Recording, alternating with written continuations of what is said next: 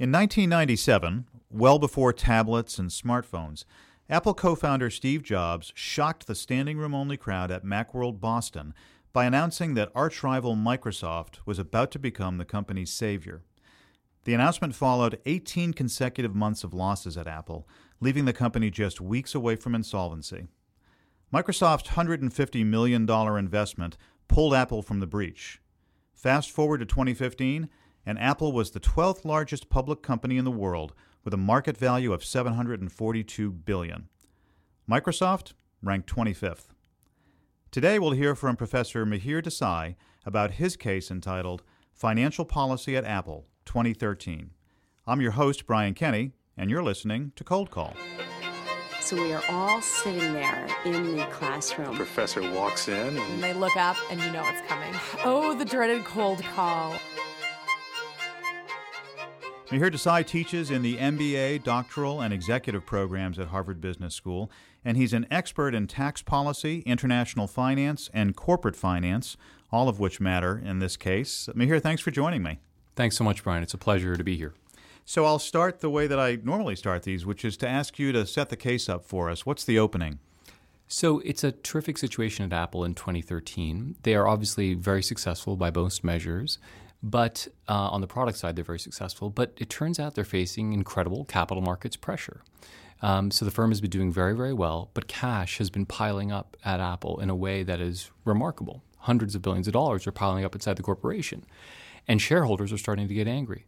And so, two shareholders in particular, uh, David Einhorn and Carl Icahn, are protesting. They're saying, give us the cash. And they're saying it loudly, and they're saying it more and more loudly. And Cook and Jobs have to really think through um, whether or not to give them the cash, and if so, how.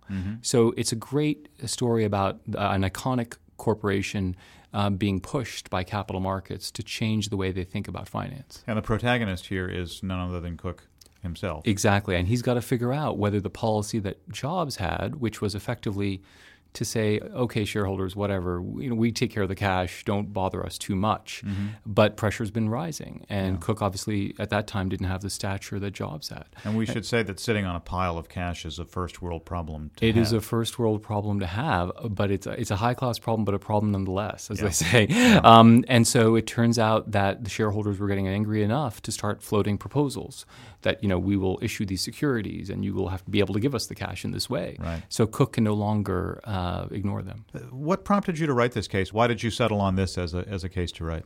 I was struck by uh, a number of developments in the capital markets, and I think Apple's situation is uh, paradigmatic of something that's going on that's much larger. And that larger trend that is happening is large amounts of cash inside corporations, increasing pressure to disgorge that cash, management feeling pressure to do that via dividends and share repurchases.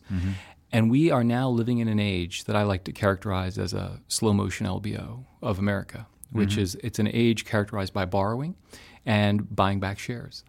And Apple, uh, a remarkably successful company, gets pushed into that same trend. Over the time period since the case, they have effectively levered up and bought back an enormous amount of shares. So I thought it was representing something very big that's happening in capital markets. And then, of course, anything with Apple is just enormous amounts of fun. Yeah, it's such a well known brand. Did you spend time there? Were you actually in the Apple offices? Well, so I went uh, after I wrote the case. Apple has. Uh, I don't think Apple has ever cooperated with the case, and so. Uh, but after I wrote the case, they called me, and I went out there and I talked to a bunch of folks there. It was really interesting and really fun. Um, but they are uh, they're they're quite tight-lipped on these questions. Uh, so, Apple, uh, as successful as they have been in the last two decades, uh, which is remarkable, uh, the amount of success that they've had, they haven't always been successful. They've had some struggles. Can you just sort of briefly tell the, our listeners uh, the kinds of challenges they face? Because I think it's ancient history. There's a whole generation that's grown up not knowing about this. Right. So 20 years ago turns out to be ancient history. um, so that's absolutely right. So from near bankruptcy, they get saved, and then they become this company which starts developing products that are iconic. You know, beginning with, uh, of course, the iPod, and then moving into uh, the phone, and then the tablets. And during that time, they both become iconic for product reasons, which I think most people understand. But the first part of the case discussion that we have with this case is you get to understand how they are not just remarkable from products, they are remarkable financially. And there's a financial model embedded in Apple that is incredible, which probably stems from that near death experience. Yeah. So, for example, um, their profitability is remarkable, their growth is remarkable. That isn't that surprising. You look a little deeper and you realize they are a cash flow machine. Mm-hmm. They run a working capital cycle like you wouldn't believe.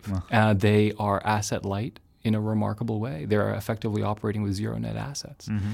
And they are borrowing from, they're being financed effectively by their suppliers. Yeah. So these folks are doing something financially which is very novel and makes the economic model they have even more powerful than just making great products and making great profits. They turned out to have a huge cash flow machine running that is, I think, unprecedented. Yeah, you talk in the case a little bit about their tax structure too, and uh, I know this is something that you've spoken about even on Capitol Hill, the idea of repatriation uh, of, of taxes. Can you yeah. talk a little bit about that? Sure. So the other piece here is this cash that has been piling up. One of the reasons is it's mostly in Ireland. Mm. So at the time of the case, uh, 90 to 120 billion of it is in Ireland, and the reason it's in Ireland is those are the profits from all around the world that have been funneled to Ireland, which pay basically a zero tax. The issue is why is it still in Ireland? And the answer, of course, is the U.S. says if you bring it back to the U.S., we will tax you at mm-hmm. our tax rate. And in fact, one of the great things about this case that happened right around that same time is Tim Cook gets called to the Senate to testify and says, What are you doing? Why aren't you bringing back your $100 billion. Uh, because after the case gets resolved, he actually borrows money to do mm-hmm. all these payouts. and the senators are not terribly happy. And it leads to this fantastic scene because Tim Cook goes to the Senate and he testifies.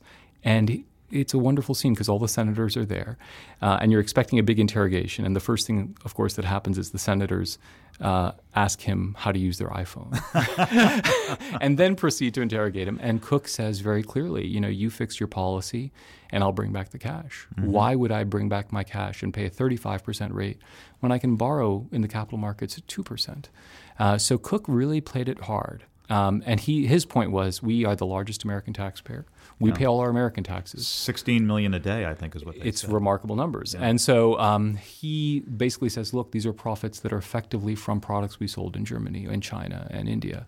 And so it's not clear why you should be concerned. Mm-hmm. And if mm-hmm. you figure out your policy problems, as you know, the U.S. tax system on foreign income has become the subject of a remarkable amount of contention. It's leading to mergers and acquisitions that don't make sense. It's leading to a lot of big problems. Mm-hmm. Uh, Apple's decision to become the largest borrower in capital markets. After the case, it reflects the fact that now dominant transactions in the M&A market, in the capital markets, are being driven by tax considerations. How did they get so good at this? I mean, they're they're just a company that makes products and devices and things. Well, so it is interesting, right? So I think there's two things to say. One is they and Tim Cook in particular, of course, has been a supply chain person, mm. and so they quickly understood the power of a really good supply chain.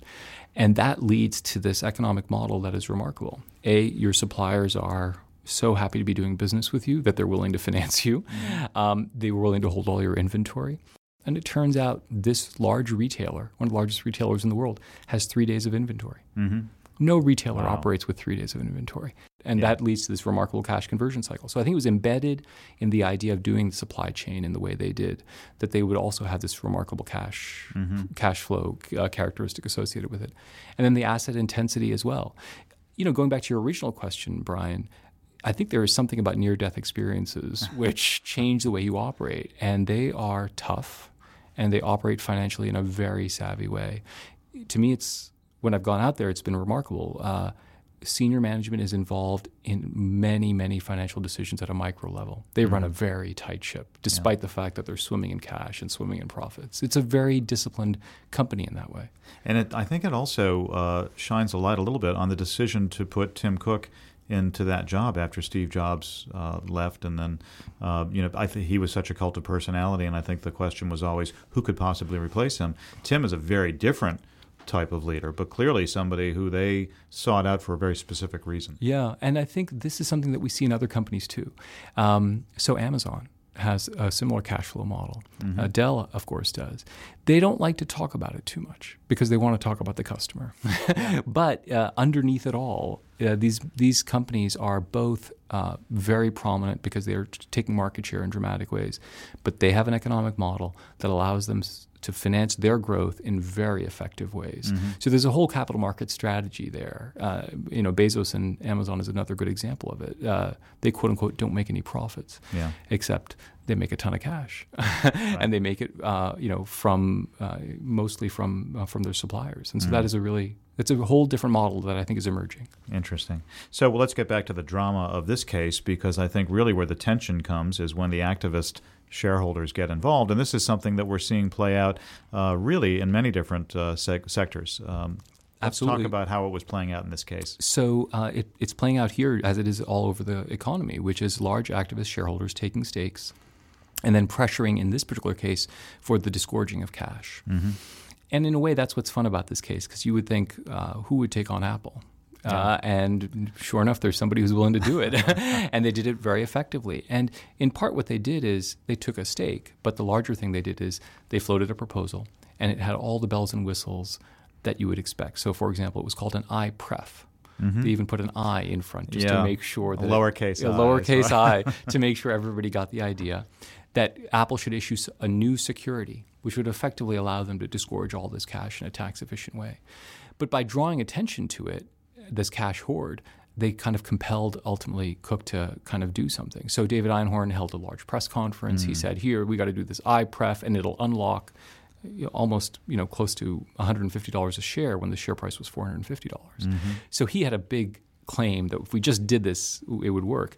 Of course, you know, underneath it all, he's really just trying to draw attention to this cash hoard and get them to start distributing it in dividends and repurchases. Right. What was Apple's reaction to that proposal? So one of the nice things in the case is it traces the reactions over several conference calls. And so the first conference call, you know, Apple's pretty tough. They're like, we get to do what we want with the cash. The second conference call, you know, the questions become a little more insistent. And then the third conference call, the questions are becoming more insistent, like, where is the cash?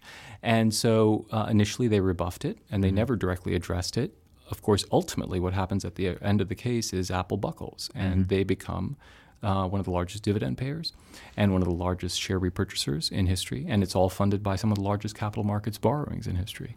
And I think you're right. It, it highlights this larger pressure on firms to satisfy activists and disgorge cash in very large ways, which, which can be fantastic news um, or you know, could be quite destructive news. Yeah. yeah. You've taught this case in class? I have several times. It's enormous fun. And it goes in a really nice way, which is the first part is just to have people realize that there's a financial model underneath the products. So it's just kind of an appreciation for God, this is what they've built. Right. And then the second part is um, why are they sitting on so much cash? And then you get to see this cash machine and you get to see the asset intensity of the business. And then the question becomes, well, how much cash could they disgorge? And it turns out under even like worst case scenarios, because some people think, well, we have to hold cash because Yeah. something bad could happen. Right. Well, you you need the capacity to innovate. We hear that all the time. Exactly right. Although that logic becomes less clear when you're holding $200 billion of cash. and, you know, the exercise we run through is well, let's say they don't sell anything Yeah. for two years, which is an absurd example. Um, they can still disgorge. They can still run the company for two years if they, and they can still disgorge $80 billion of cash. Now, the second exercise is having disgorged all that cash, they're going to build it back up in about four years. And so there's just this enormous feeling that, well, God, actually, we could disgorge it and we could do it really effectively. Uh, and then the final part is um, this dividend and share repurchase and IPREF comparison. So it's an opportunity to think about capital distributions, cash distribution policy, um, and why the IPREF thing that David Einhorn does is a little bit of smoke and mirrors. And why, even if it is smoke and mirrors, it might be effective because people all of a sudden say, hey, that is a lot of cash they're sitting on, and why aren't they giving it back to us? So his um, logic is kind of flawed, and I'm sure he knew that. He was a little smoke and mirrors, but he ends up kind of succeeding just by shining a light and pressuring them uh, to do what he has asked them to do. Well, I think every CEO should run out and get a copy of this case. Uh, I'm all for that. It's really good. Thank you, Mihir, for joining us. My pleasure. You can find this case along with thousands of others in the HBS case collection at hbr.org. I'm Brian Kenny, and you've been listening to Cold Call, the official podcast of Harvard Business School.